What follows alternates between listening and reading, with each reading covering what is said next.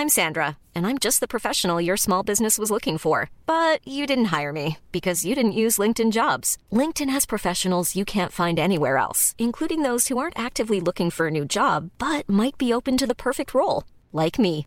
In a given month, over 70% of LinkedIn users don't visit other leading job sites. So if you're not looking on LinkedIn, you'll miss out on great candidates like Sandra. Start hiring professionals like a professional. Post your free job on linkedin.com/people today.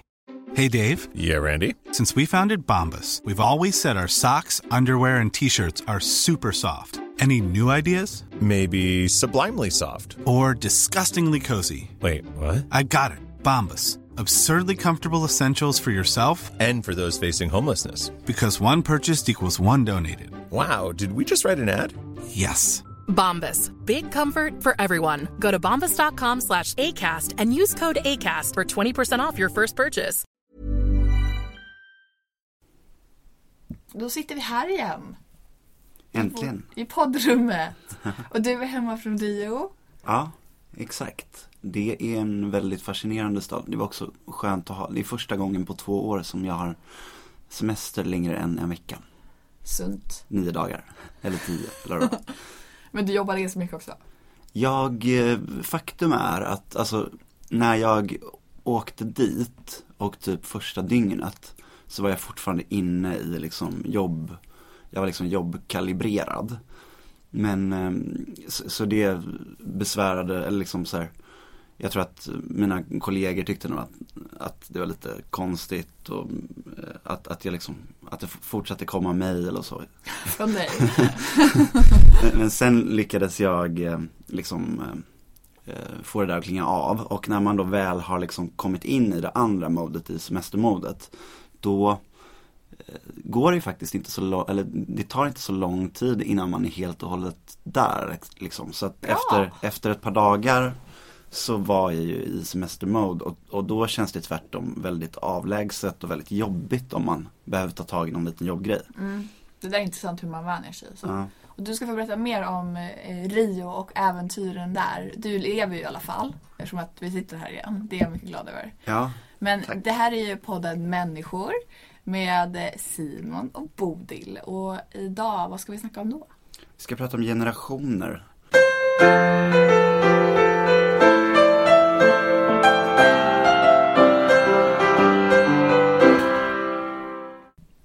Så hur var Rio? Det var fantastiskt. Alltså det är, det var på många olika sätt. Det är oerhört vackert. Eh, Ja, du vet ju, jag har sett bilder. Eh, Jesus-statyn. Ja, vi var inte uppe där, däremot åkte vi helikopter över staden. Där, där ibland liksom så flög vi då kring Jesus-statyn. Det var ju eh, extremt mäktigt. Men eh, sen, alltså på många sätt var det väldigt bra. Jag var också lite orolig för maten. Jag har varit i Portugal förut och tänkt att den kanske är lite liknande. Och eh, i Lissabon så tyckte jag inte alls om maten. Men eh, den var ganska bra. Det fanns mycket bra i, i Brasilien. Och eh, sen, sen är det klart att om man är, som du och jag kon- har konstaterat i tidigare avsnitt, eh, väldigt upp, uppgiftsorienterade personer. Då kan man ju lätt bli lite frustrerad när man är närmare ekvatorn. Där kulturerna oftast inte är, är lika liksom lagda i linje med våran uppgiftsorientering. Lite mer tropiskt lagda. ja, exakt. Manjärna. Ja, lite mer relationsorienterade. Vad obehagligt. Ja, ja verkligen. Men var, maten, var det liksom kött, bönor, ris? Ja, exakt. Mycket så. Ja. Ehm, så eh, framförallt köttet var ju väldigt bra. Det är väl, jag vill inte veta hur mycket antibiotika det är, är i det. Men Var det svulligt? hur menar du? Alltså liksom st- stora bitar. Ja. Mm. Och de har oerhört bra korvar. Jaså? Det visste inte jag. Men, Var det eh, typ lamm eller? mm, typ. Gott. Mm. Men varför blev det Rio liksom? Det var nog lite för att vi ville åka någonstans där det var varmt på vintern. Och därmed en bit bort. Mm. Och eh, Och inte Thailand. ja, typ så. Men nice. Men eh, hur gick det med säkerheten? Vi var ju Ehm, lite oroliga över det. Ja, alltså det där är ju faktiskt, det var speciellt för jag har varit lite överallt i världen. Även om jag har varit långt ifrån överallt. Eh, men eh, det, det var ju väldigt påtagligt där på ett sätt som jag aldrig har varit med om tidigare. Oavsett om man är i USA eller Iran eller Libanon eller sådär. Så har jag liksom väldigt sällan känt mig ett dugg orolig så. Men här var det ständigt liksom påtagligt. Mm. Och eh, för det, det mördades nästan 6000 personer i Rio ensamt eh, förra året som har en befolkning som är lägre än Sverige så här mör- mördades 120 typ. Så det är liksom 50 gånger högre mordfrekvens eh, och liksom säkert något liknande när det kommer till rånfrekvens eh, frekvens och sådär. Ehm, så man får ju vara försiktig, inte visa värdesaker, vara nedklädd. Ehm, Gömma Saint Laurent-väskan. Ja, exakt. Den eh, konkar jag inte runt med på, på stan. Eh, men sen var vi också, det var egentligen en gång under vistelsen som det kände, alltså som det var något så specifikt otryggt. Och det var när vi var på så underground technofest en kväll. Och i början av kvällen när vi kom dit, vi, vi hade blivit bekanta med några brasilianare som tog med oss dit. Och ehm, då i början på kvällen, vi kom dit vid 23 kanske. Då um, var det nästan bara så här väletablerade brasilianare i vår egen ålder som, ja, de hade rest runt i världen, de, deras föräldrar hade sådana tjusiga jobb och de pluggade juridik och finans och så vidare. Du fattar, typen. Som i Sverige. Exakt, som alla i Sverige. Eh, nej, Sen men, fylldes det på med hantverkare, eller vadå? Ja, eller eh, det fylldes på med andra typer av människor. Alltså från liksom eh, knarkade öppet och som eh, hade en helt annan så här approach. Och sen så började de, några av dem liksom tissla och tassla med varandra. De fick veta var vi bodde. Vi bodde på, bodde på ett fint hotell. Eh, och, och det kom fram folk och bara gringos, hej och så här. Det, det, det blev liksom, det var en serie sådana Ni blev liksom uttittade lite. Ja, exakt. Och att, att det kom fram så skumma typer och undrade konstiga saker och sen så kändes det som att de liksom eh, pratade sinsemellan och och att det var någon slags konspiration på gång. Så här. Sen är det klart, jag menar eh, man, man kan ju liksom tro när man hör det här att vi också var paranoida. Men jag tyckte att det var ganska påtagligt att det var någonting som var inte stod helt rätt till. Men lyckades Och, du vara eh, streetsmart då eller var ja. du, för du sa ju i förra avsnittet att du kanske ibland inte alltid är den som beter sig säkrast. Nej exakt. Nej men vi, vi var väldigt, vi, vi tacklade väldigt bra tror jag. Det vi gjorde var att vi liksom, efter att det, vi hade känt det där en stund så snackade vi ihop och så gick vi bara och då sa vi inte hej då till dem vi hade snackat med eller som vi var bekanta med där heller för att vi inte ville att någon skulle fatta att vi drog liksom. Det var någon slags så här mansion med flera våningar och grejer så då bara knatade vi. Och sen på vägen ut var det någon som försökte hindra oss, någon helt annan person som vi inte hade sett förut. Men då gick vi bara på och så liksom gick vi ut ur, det var ju då som någon slags stort hus där och så eh, en mur runt och grindar och så gick vi ut ur, ur grinden och eh, hade bokat en Uber. eh, som vi eh, fick vänta på. Det var ganska långa minuter där när vi försökte liksom lokalisera Ubern och kände att så här, när som helst kan grinden bakom oss öppna sig och så har, de liksom fattat Åh, att gringosarna är på väg att dra. Men eh, det gick bra. Åh gud.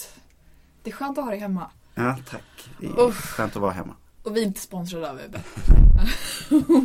Men Uber räddade er, Ja, kan man säga. exakt.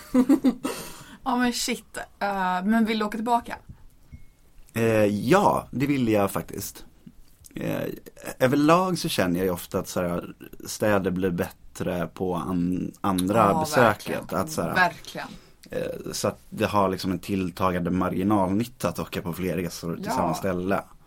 Eh, och sen liksom, jag menar, det är ju en helt unik plats att man har den där liksom tropiska storstaden. Mm. Så. Ehm, med med, med liksom fina omkring. stränder och, Mm. och grejer. Eh, sen är det klart att den här, folk blir ju lite dumma i huvudet.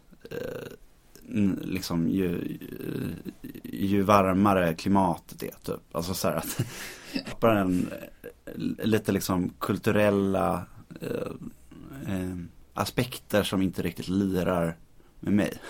Ja. Så jag hade ju fått liksom, jag hade blivit galen av att bo där typ. ja.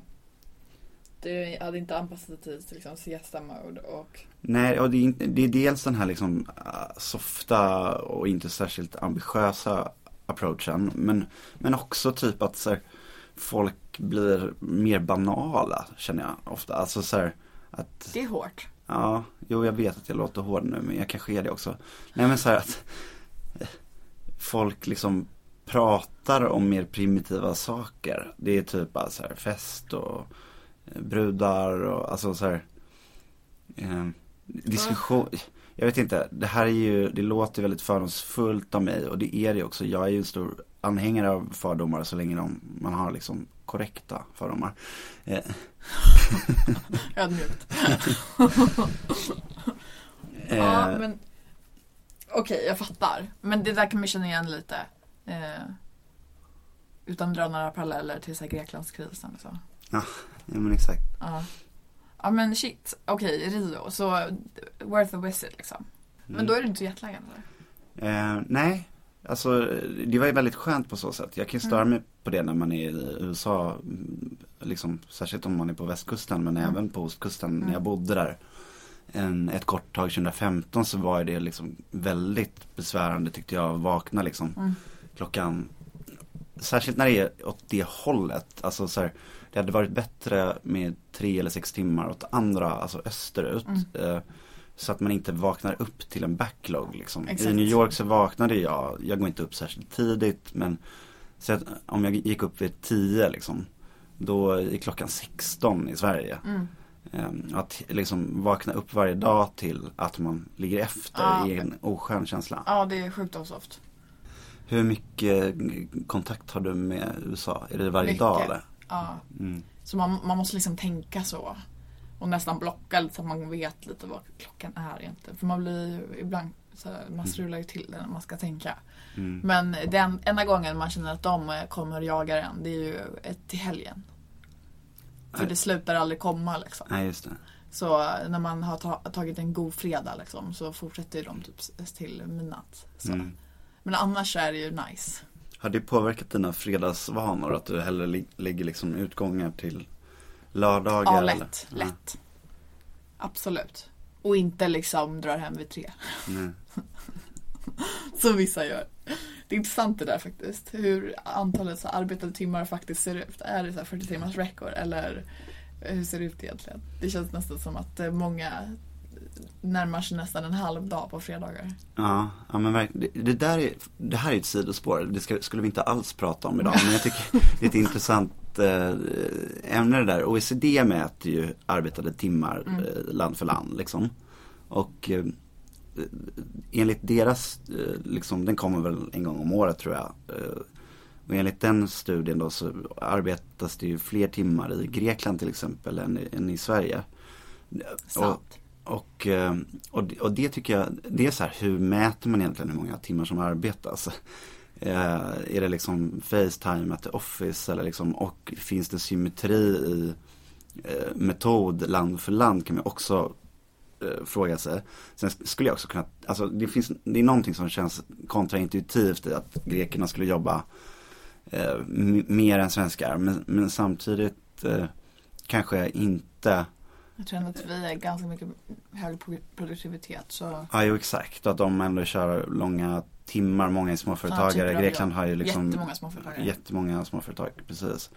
Ehm, och, eh, och sen så, jag träffade faktiskt en läkarstudent som hade jobbat i Heraklion på ett sjukhus här på Kreta nyligen. Han sa det att de, de gör ju ingenting när de är där liksom. Eh, det där är ju så att- intressant också. och att också fuskas lite med, när, alltså att man eh, fifflar lite med när man är där och så här. Mm. Alltså att det inte stämmer alla gånger. Eh, men, och, Ja, men, men, men sen, alltså jag menar, jag tror inte heller eh, att det är så himla viktigt hur, hur många, och allt mindre viktigt hur många timmar man jobbar. Eh, Niall Ferguson, den här historieprofessorn på Harvard, han var ju snack i Almedalen för ett par år sedan på inbjudan av Svenskt Näringsliv. då snackade han om liksom, drog upp massa korvar på, drog upp en massa, drog upp en massa kurvor på hur liksom japaner och sydkoreaner arbetar liksom tusen timmar mer om året än vad Skolan, vi svenskar Mm. gör och sådär. Och mm, liksom, sensmoralen var väl att liksom vi svenskar måste tagga till om vi ska kunna eh, stå oss i den globala konkurrensen. Ännu mer idag än jag tyckte det redan då, ännu mer nu liksom med tanke på hur eh, automatiseringsdebatten har utvecklat sig. Att, så här, att han liksom snackar bullshit. Att så här, det är inte de där eh, liksom koreanernas längre arbetsdagar som kommer vara det huvudsakliga liksom konkurren- konkurrensinstrumentet. Ehm, och ehm, det, det, tycker jag att, man, att vi får mer och mer liksom bevis på också att eh, det inte är det det handlar om. Nej, alltså det där är ganska komplext ändå. För samtidigt som det skulle ju behöva öka på så sätt att man sysselsätter större delen av arbetskraften man kan skapa tillväxt och liksom därmed få resurser för att ställa Mm. om. Men just det här klassiska synsättet och också om man tänker på en mikronivå på företag och arbetsplatser och så. Att liksom sitta av timmar och så här, vad är det för timmar vi pratar om egentligen? Hur, ser Mm. liksom, hur nyttjar man sin tid? Och, så här, det är inte helt enkelt att bara kolla på en siffra ska jag säga. Det var avsnitten. Ja, okej, men ska vi tillbaka till dagens ämne då? Ja. Generationer. Precis. Ehm, det, det som, generationer är ett ämne som liksom har diskuterats li- lika länge som människan har funnits. Det finns ju den här klassiska, det här grekiska, var det inte Sokrates va, som sa om liksom, ja, sa något sånt där om att den nya generationen är lat och oorganiserad och eh, ja, allt det här som alla generationer Alltid Efter- sagt. alltid har sagt om sin efterträdare. Och eh, idag så är ju liksom generationsspaningar en egen industri nästan. Mm. Eh, man kan ju liksom resa runt och föreläsa om det här. Eh, förut så var det väl Alltså nu är det nu är det kommersialiserat och liksom kanske drivs mycket av liksom företagen, lifestyle-världen. De som liksom definierar generationer och har ett intresse av att så, här, eh, rama in generationer och eh, nå dem är ju, eh, företagen är motorn i det. Förut var det kanske mer någon slags samhällsvetar eh, gebit och liksom vara generationsexpert. Mm. Men där, jag tror att så här, där finns det nog skillnad mellan nu och då i att så här, det är lite annan emfas på liksom hur det spa, spanas som generationer och varför. och Så här. Mm, mm. Ehm, och eh, jag har ju ibland, som jag sa i början så, så, så har ju folk av sig till mig som PR-konsult och vill att man ska jag har lite svårt för sånt där, att man ska vara någon slags representant för, Ja, för en generation. Verkligen. Det är typ som när man är politiker och ska driva frågor för unga människor Ja. typ. Särskilt, alltså ju äldre man blir desto mer förolämpad blir man också av det för att man känner sig liksom Man har kommit längre Ja, och kan bli en vanlig person. exakt. Ehm, så, Men vill de höra om millennials då eller? Ja, precis. Det, sen, jag får inte jättemånga sådana förfrågningar, men jag vet ju att så här, många gånger så folk som är från tidigare generationer uppskatt, eller så här, är ändå intresserade av delvis för att man är representant för den här generationen som de själva känner att de inte förstår sig på. Liksom.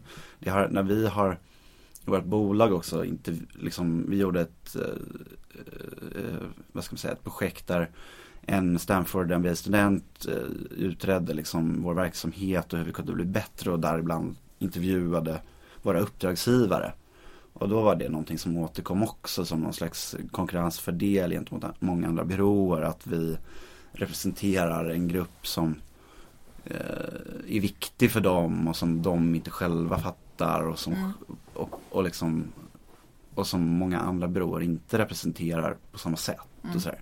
Jag tycker att det är lite konst, eller så här, det är inte den USPen jag hade önskat mig allra mest. Men, men folk verkar liksom oaktat vad jag tycker, tycka att det är viktigt och bra. Mm. Så då får man väl bara tacka och ta emot kanske. Men ehm, Men det måste ju ha att göra med att liksom, eh, den generationen som du och dina kollegor tillhör ändå förstår det som är relevant i form av digitalisering, sociala medier. Det måste väl vara Ja. att det läggs på en slags kompetens på en identitet i form av en generation. Ja, jo exakt, precis. Och, och för mig är det ju så självklart och därmed också banalt allt det där. Ja, Att, verkligen. att det känns liksom ganska meningslöst. Men, men det kanske också är, det är väl ens eget bias som spökar och eh, kanske ett bevis på att man besitter någon slags eh, förmåga som inte alla i tidigare generationer har. Att man liksom tar det så pass mycket för givet liksom. Att fisken förstår inte vattnet. Ja, verkligen. Men Eh, eh, generationer, vad skulle du säga att liksom det är? Är det de här ålderskategorierna som finns ändå kring så här, ja, men 84 och senare, då är man en millennial. Och, eller hur skulle du liksom kategorisera olika typer av generationer? Vad är en Det, generation? det, är, det är ju på, det är ju påhitt liksom. Sen alltid påhittat så Exakt. ehm, Nej men alltså det finns väl en poäng i alla de här vad, vad finns det? Det är liksom Man brukar prata om babyboomers under efterkrigstiden eh, De som liksom formades av 68 Hela den grejen Ehm, 80-talister också brukar man prata Ja. om i form av liksom karriär och Precis. driv och så. Så därför kan man också segmentera generationer. För, Mm. millennials är en ganska lång grupp liksom. Ja. Och så brukar man sucka och prata om 90-talister. Exakt. Och det, det är ofta en väldigt Det känns som att ofta när det pratas om, om generationer så sker det liksom sådana här förväxlingar så- för att folk är lite intellektuellt slappa. Att man kanske tar vissa egenskaper som en generationstypisk grej när det egentligen är en ålderstypisk. Alltså att eh, det egentligen handlar om 20 till 30-åringar snarare än liksom 80-talister. Precis. Eh, eller millennials. Eh, eller eh, nej, men, nej men sen också att man tillskriver generationer. En typisk sån grej som brukar sägas om millennials är att så här, vi eh, älskar flexibilitet och sådär. Att det är väldigt viktigt för oss. Och då kan jag ibland tänka att eh, är det någon, en egenskap som kännetecknar vår generation så här för att vi, vi tycker att det är så fantastiskt? Eller är det för att vi snarare är formade av ett eh, samhällssystem som har liksom eh, som har konstruerat eh, liksom en, eh, en struktur som borgar för mer liksom flexibla rörliga människor. Att det ibland kan vara att eh, en generation är på ett visst sätt för att det har varit nödvändigt snarare än för att den liksom älskar ett visst beteende mycket mer än tidigare generationer. Att så här, Ja, och också att typ när man är i olika faser i livet och saker runt om händer så är det väl naturligt att den som är mest adapt adoptable ja, gör det. Och det är ju ofta kanske de unga i alla de här tiderna. precis. För det är en, en sån sak som brukar sägas om millennials ganska ofta är väl det här liksom att vi älskar liksom eh, att låta jobb och fritid flytta ihop och att liksom Eh, jobba när som helst och var som helst. Och det, det kanske snarare är liksom för att vi är de som växte upp med de digitala verktyg som gör att så här, jobbet alltid kan nå en. Snarare än att så här, vi tycker att det är ett föredraget sätt att liksom eh, göra saker på. Eller så här, eh, vi, vi kanske i och för sig, jag gillar ju den, den grejen ganska mycket. Att, eh, för mig så stämmer det väldigt väl in. Mm. Men jag vet inte om det därmed sagt är en generationstypisk grej. Och så är det klart att det kan stämma in på oss. Jag kan tycka att det blir rätt så elitistiskt också för det blir det blir en väldigt konstruerad segmentering om man ska prata liksom kommunikation, målgrupper, du pratar om din byrå, ni förstår millennials.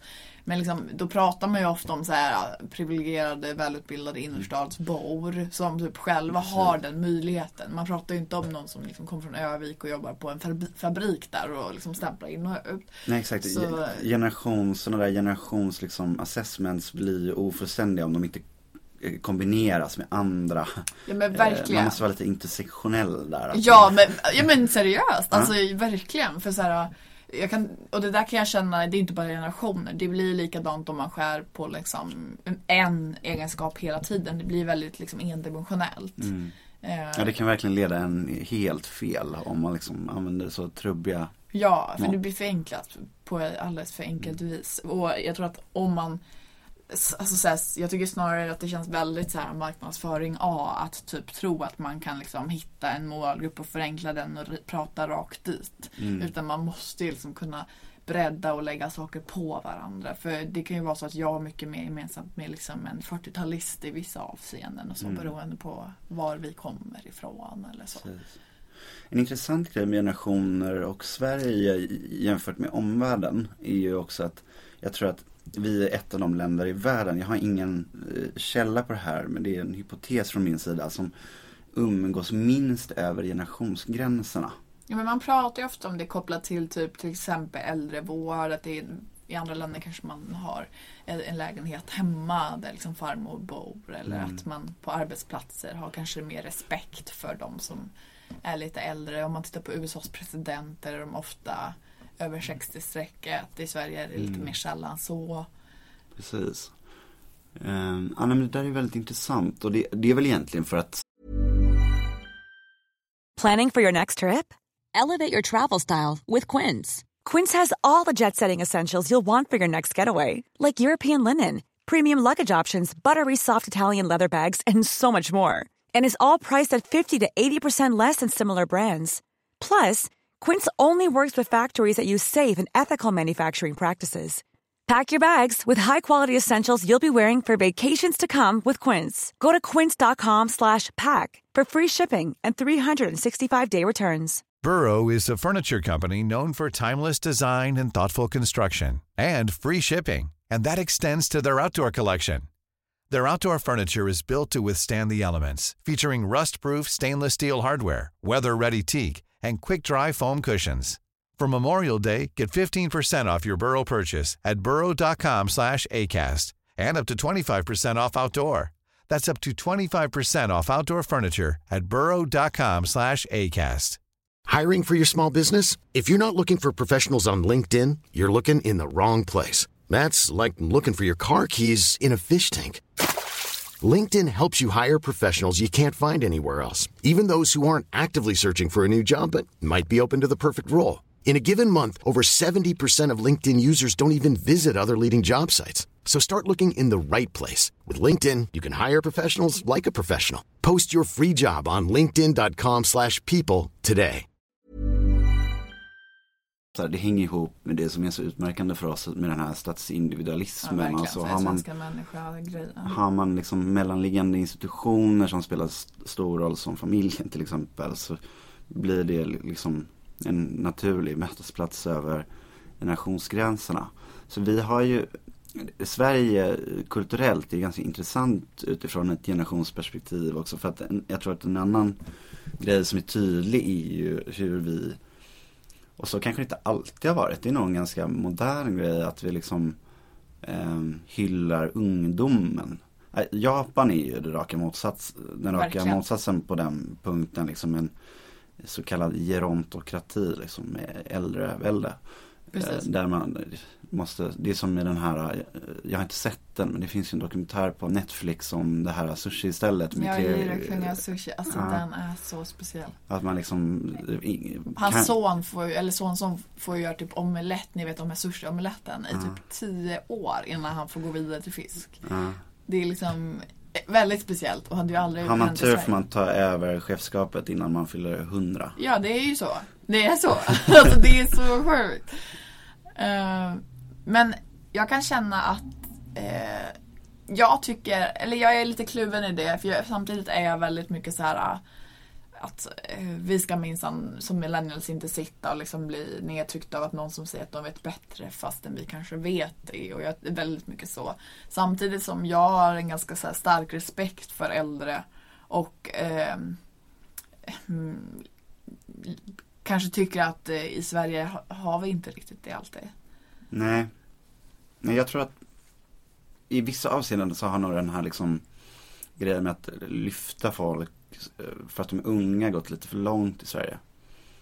För det är Mm. nästan att man ser på, om man ska hårdra det, som att man ser på äldre personer som lite efter och liksom lite obegåvade. Typ. Att de Mm. inte har hängt med. Eh, Medan de kanske är mer begåvade nog att kanske hålla käfta och inte... alltså, exakt. jag tror att det, det finns inte riktigt ett lärande däremellan. Nej, Det är ganska isolerat. precis. Eh, ja, exakt. Erfarenhet är inte så, särskilt högt värderat. Sen är det klart att jag menar, beroende på vad man jobbar med så är erfarenhet mer eller mindre viktigt. Alltså jag menar, är man läkare så eh, har någon liksom kunskapsackumulering en eh, liksom mer ensidigt positiv eh, grej liksom än i våran bransch till exempel där gammal kunskap inte är lika mycket värd för att för att liksom hjulen snurrar så fort och Ah. liksom kartan ritas om. Sant. Ehm, så så det, det finns ju kanske vissa liksom logiska förklaringar till att liksom i våran branschbubbla och sådär så för där är det särskilt tydligt liksom bland liksom i kommunikationsbranschen, techindustrin och Verkligen. entreprenörskretsar och sådär så menar, hur många talanglistor finns det inte och liksom ja. Jag ställer mig lätt cyniskt till sådana Ja, ja, exakt. Det är ett ganska intressant. Mill- eller millennial-fenomen. Jag tror jag har varit med på kanske sex, sju sådana Sveriges mäktigaste unga, Sveriges På framtidsmäktigaste. tal om det här med att man kanske trodde att man inte var bara ung längre utan faktiskt man, man kan vara bra för den man är, inte bara för att man är ung. Ja, Och så hamnar man på den där och så får jag ha. ja men verkligen. Eh, Ja. Ja, men- Ofta, i och med att det är en hel industri också, så eh, man, man, på de flesta får man ju bara vara med en gång. Så nu tror jag att jag har Precis. liksom lagt de flesta bakom mig. Eh, så att de kan få in hundra nya namn som de kan sälja på utbildningar. Exakt så. Exakt så. Och det är så här, hur många talanger finns i Sverige verkligen liksom? K- Kan vi fylla 10 000 sådana placeringar om året? Alltså, utan att liksom skrapa lite för långt ner i lådorna? ja, jag tror inte det. Jag tror verkligen inte det. Nej. Samtidigt, man ska väl inte snobba loss i det där men jag känna mig lite skeptisk ibland. Ja. Eh, Men eh, åter till generation, alltså Ska vi ta kaffe? Ah. Fast det kanske är kallt med det här. Häll på. Det blir nog bra. Tack. Ehm, ja, men frågan är då hur generationer, när digitaliseringen liksom exponentiellt bara ökar, Mm. eh, hur det kommer gå då? För om vi är i en generation i en bransch som rör sig ganska snabbt eh, så känns det som att kanske generationerna blir kortare och kortare och Mm. eh, skillnaderna mellan dem större och större. Och hur ser man till att koppla till liksom omställning och allt det. Hur kan man hålla ihop det framåt liksom?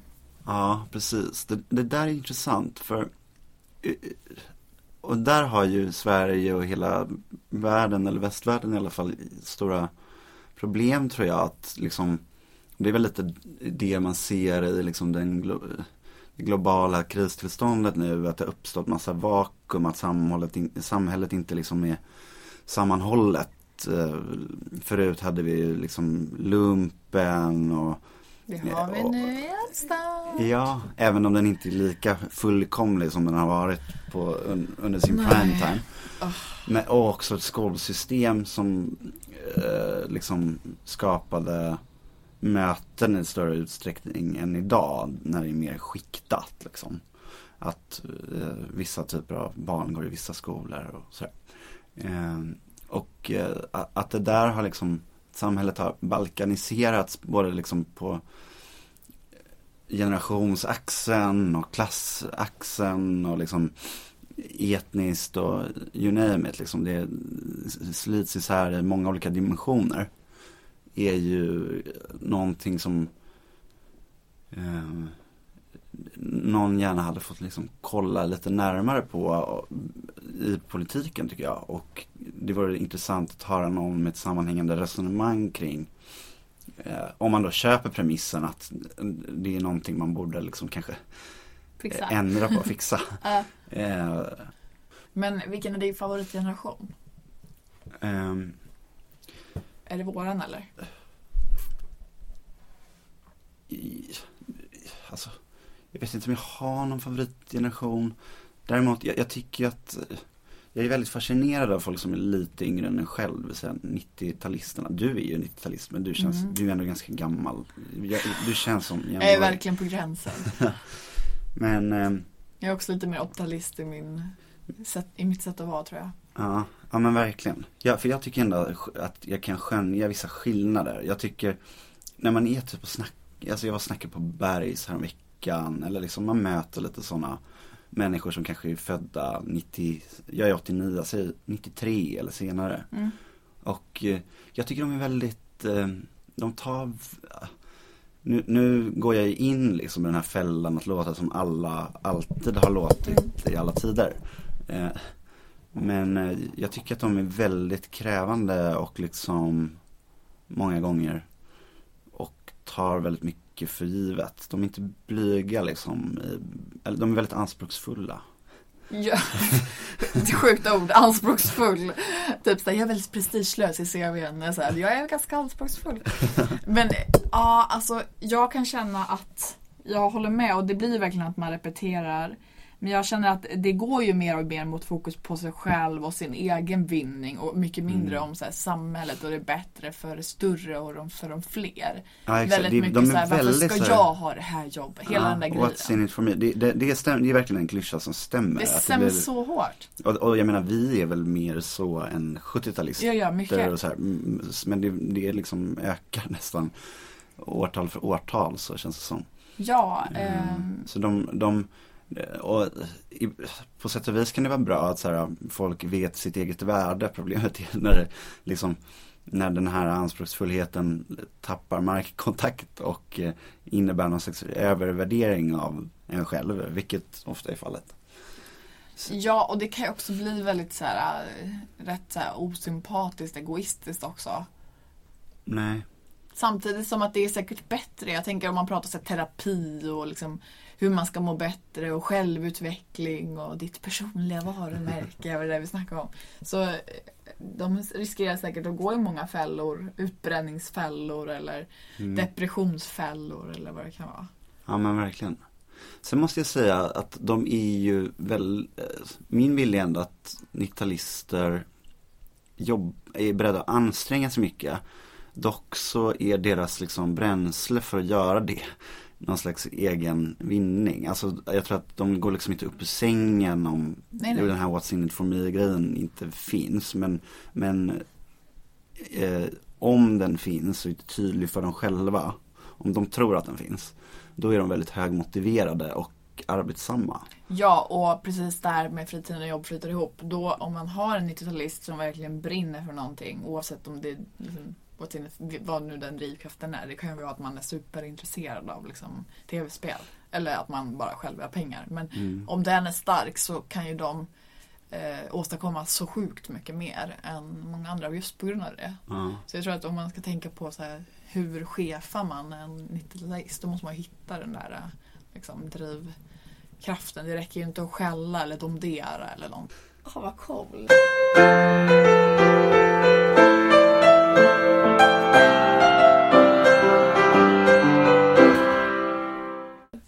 Vi, vi lovade ju återkomma med eh, personlighetstesterna. Just det. Eh, ni har ju varit jättemånga som har gjort dem. Eh, och jag har i alla fall, alla som har skrivit till mig och som liksom har hört av sig och sådär. Det är nästan bara E. Alltså E var ju en av parametrarna om man är extrovert eller introvert. Men är det inte för att extroverta är de som hör av sig? Okej. Eh, De, de introverta Lopp- gjorde My- testet. Mycket rimlig förklaring. Jag lägger mig. mycket rimlig. Alternativt att, eh, eh, jag vet inte. Rör mig i en sån bransch av människor som kanske är lite mer så. Ja, jo precis. Det, ja, det, det finns ju väldigt många har svagheter i den här rätt. undersökningsmetoden. Ett litet sample för det första. Eh, men, eh, men ja, det finns ju säkert, alltså eh, kan det vara så också? Är poddformatet mer för extroverta än introverta? Jag skulle säga tvärtom. Ja, det är så. Eller? Jag tänker att liksom Man går där, man vill inte bli störd, man går in i en annan värld och liksom. Ja, jag tänker mig att det är folk som uppskattar samtal. Och att det finns en korrelation mellan att uppskatta samtal och vara eh, extrovert. Ja, det är sig en poäng. Eh, Men, ja, Eller är- så gillar man inte att ha samtal och lyssnar på andra som har det istället. Ja, just det. Ja. Det finns många vinklar man kan Men hade du någon som typ hade likadan, min kille hade likadan personlighet som dig. Ja, ja det är väldigt Är fascinerande. inte det sjukt? Det, hur sannolikt är det? Det är väl kanske 3% eller någonting som har ENTP. Ja. Så, Ja men framförallt att, eh, fast ni är i och för sig, eh, när ni, ni gillar ju djupa grejer ja, och fakta och eh, gillar ju att diskutera och ha rätt. ja.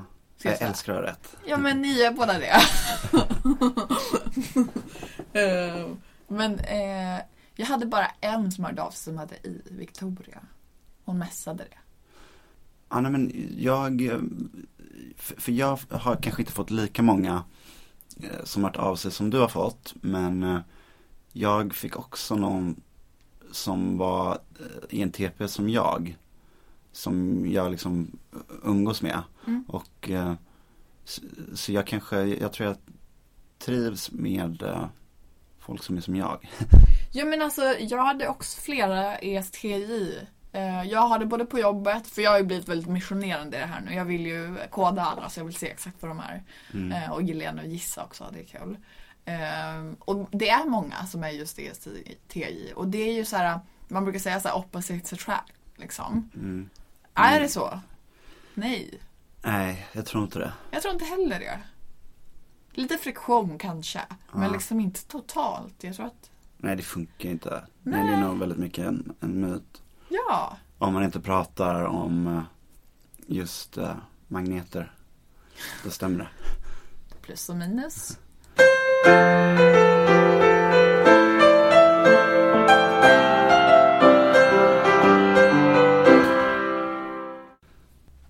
Men en, en, en grej som är som jag tror är viktigt också när man ska förhålla sig till hela generationsgrejen är ju hur eh, liksom folk ändå avskyr när det är uppenbart att man liksom kommunicerar utifrån en generationell modell. Att liksom eh, Alltså både som individ eller det var ganska vanligt att liksom mm, man kan ju, det skiner ju igenom i hur vissa företag kommunicerar inom employer branding till exempel om man ska nå millennials eller vilka det nu är man vill nå. Att det liksom känns lite försökt sådär. Ja, verkligen.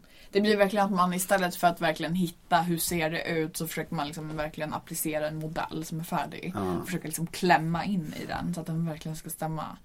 Precis, och det är nog möjligt att att vissa, att de yngre generationerna är ännu mer allergiska mot sånt än äldre tror jag. Mm, Eh, det tror jag också. Men hur blir det, vi pratade ju om politiker förra avsnittet. Hur blir det när vi liksom får millennials som blir statsministrar och så? Kommer vi få en egoistisk regering då? Ja, Som inte kommer till regeringssammanträden? känns ju som att eh, det där är intressant för är det inte samtidigt så att jag menar han på andra sidan Atlanten som är regeringschef där, han eh, är väl ganska egoistisk. Och, han är eh, ju född för länge, länge sedan. Ja, och eh, den, den där aspekten har ju framkommit i diskussioner kring Brexit och annat och i hur olika grupper röstade. Att liksom eh, kanske var Brexit framdrevs av äldre egoistiskt Ja, det var ju inte lagda- de yngre. Nej.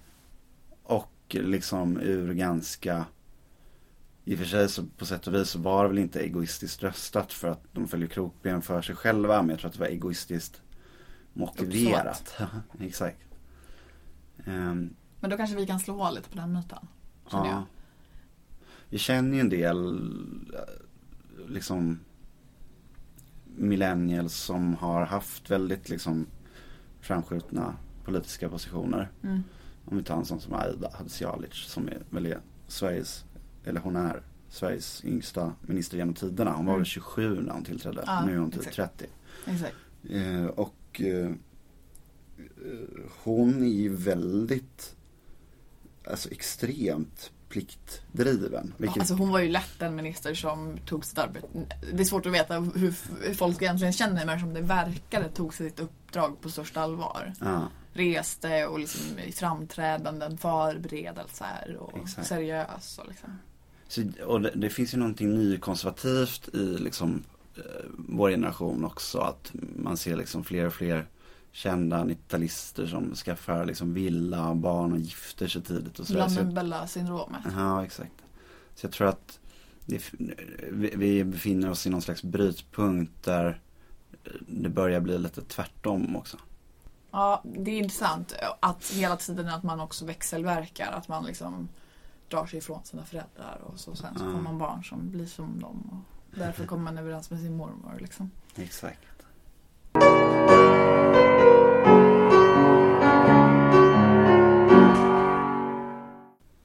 Veckans polett. Vilken polett. Jag har en polett. Ja, berätta. Ingvar Kamprad, han dog ju. Mm. Och jag helgade liksom hans eh, minne med att eh, montera garderober hela helgen.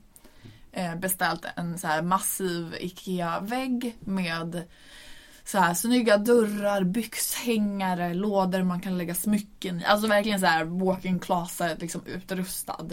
Men det här innebär ju också att ja, men vi fick hem så här 50 olika paket. Ja. Eh, som jag då lägger min hela helgen på. Inklusive min pojkväns helg på. Eh, och då blir jag så här aspig och ska räkna ut så här vad det kostar i arbetade timmar.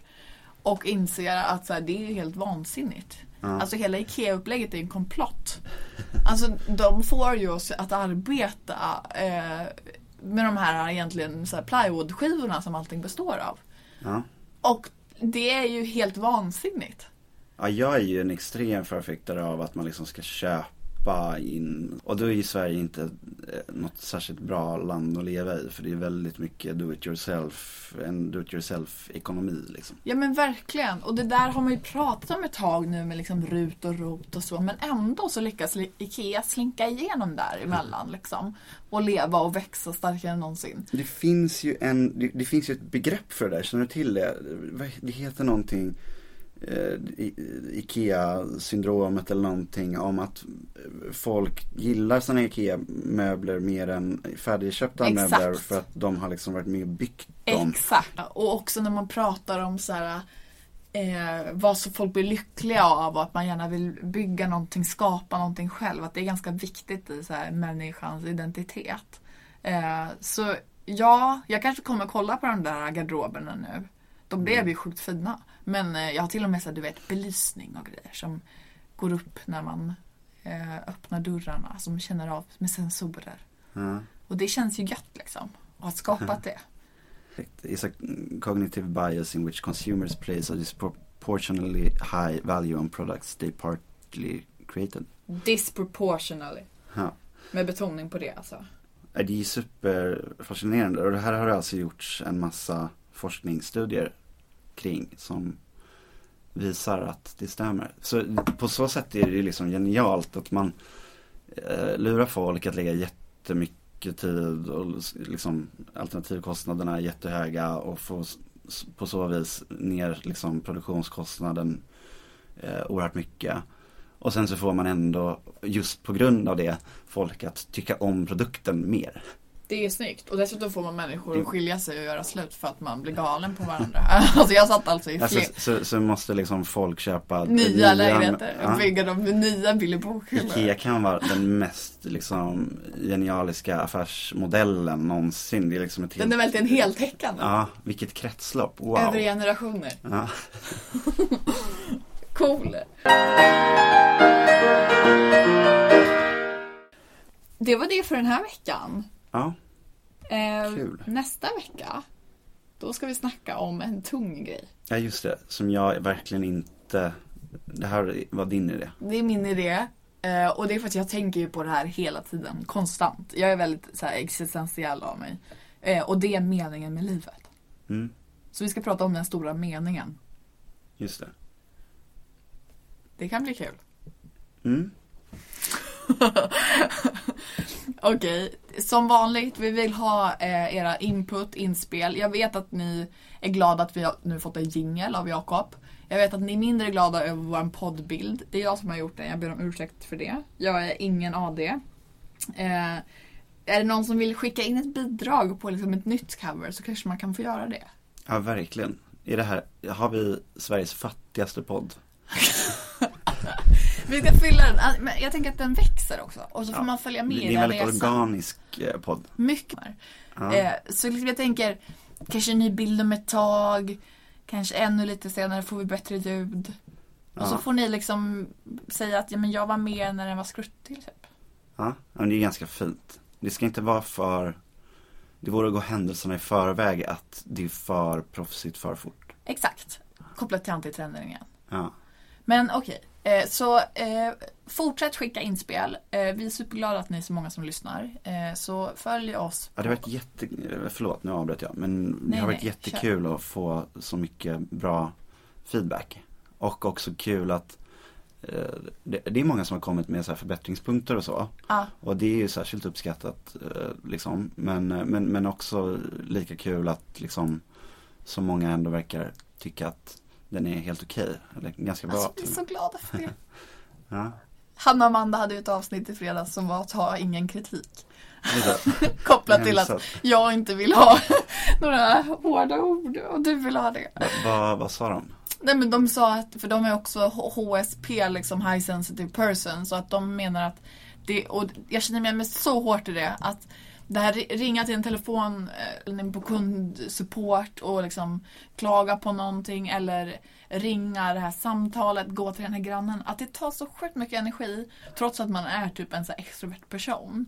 För att man behöver typ känna in sa- sammanhanget och liksom komma i bekväma grejer. För att man är en sån som tar in så mycket. Eh, och då så, jag tror inte heller de kanske älskar att få negativ kritik och de har haft en del eh, stormar och så. Så då sa de, nej men ta ingen kritik liksom. Kom igen nu, ta ingen kritik. Typ motsatsen till det här att så här, eh, kom med era inspel, vi vill höra allt. Så bara, nej, vi tar ingen kritik. Eh, men det gör vi. Ja. Du. Ja, nu i början i alla fall. Sen är det klart att eh, förr eller senare kommer väl högmodet liksom. Ja, och så här, fortsätt då betygsätta oss på eh, där poddar finns och skriv gärna en kommentar också. Eh, det skulle vara jätteuppskattat för då kan andra se att den här podden finns och lyssna. Eh, så tills nästa vecka får ni jättegärna höra av er till oss eller eh, följa oss till och med på Instagram och där heter vi. Du heter Bodil Sidén. Och du heter Simon Strand. Stämmer. Hejdå! Hej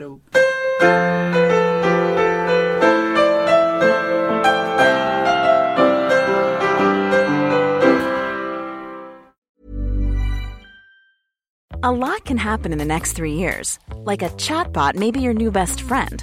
But what won't change? Needing health insurance. United Healthcare Tri Term Medical Plans are available for these changing times. Underwritten by Golden Rule Insurance Company, they offer budget friendly, flexible coverage for people who are in between jobs or missed open enrollment. The plans last nearly three years in some states, with access to a nationwide network of doctors and hospitals. So, for whatever tomorrow brings, United Healthcare Tri Term Medical Plans may be for you. Learn more at uh1.com. Imagine the softest sheets you've ever felt. Now imagine them getting even softer over time. That's what you'll feel with Bowl and Branch's organic cotton sheets. In a recent customer survey, 96% replied that Bowl and Branch sheets get softer with every wash. Start getting your best night's sleep in these sheets that get softer and softer for years to come. Try their sheets with a 30-night guarantee. Plus, get 15% off your first order at bowlandbranch.com. Code BUTTERY. Exclusions apply. See site for details.